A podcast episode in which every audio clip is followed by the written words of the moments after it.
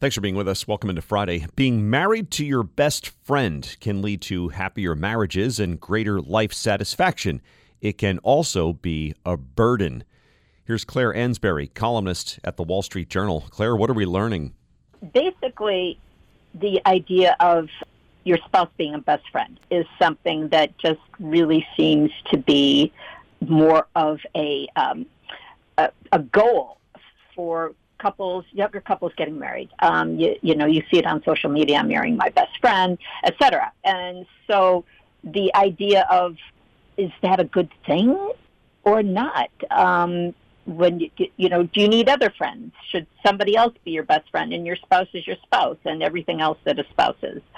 So that's what I was looking at and found some interesting studies that looks into life satisfaction and happiness. And, it's people who are married or together are generally happier than people who aren't or have been divorced. And so then you have marriage and status and happiness, and you also have friendships and happiness. And so how does that, if you're married to your best friend, does that make you happier in a marriage or not?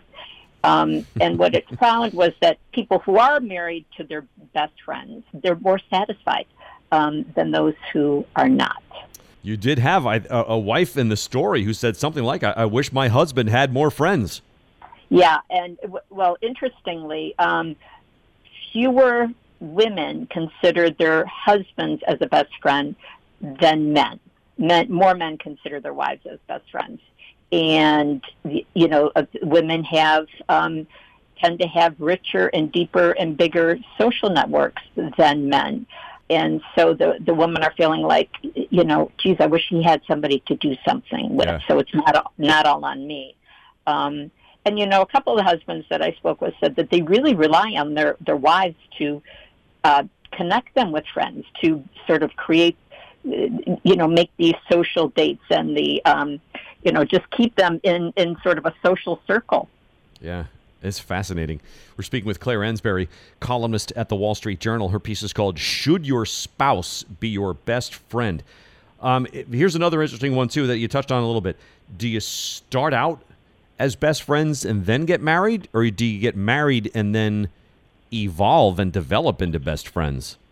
Well, I had examples of people who said they were both, but several people said, "Look, my spouse is my best friend. They've been married for a couple of decades," and said, "You can't really when you get married. I was just in love. I was smitten, but I really didn't know that person at the time. When you've known somebody for 2 years, are they really your best friend? Do you know them well enough, or do you need to go through?" Hard times. I mean, one man and woman who really say their spouses are their best friends, and they really don't have a lot of friends outside their marriage, and they're okay with that. Yeah.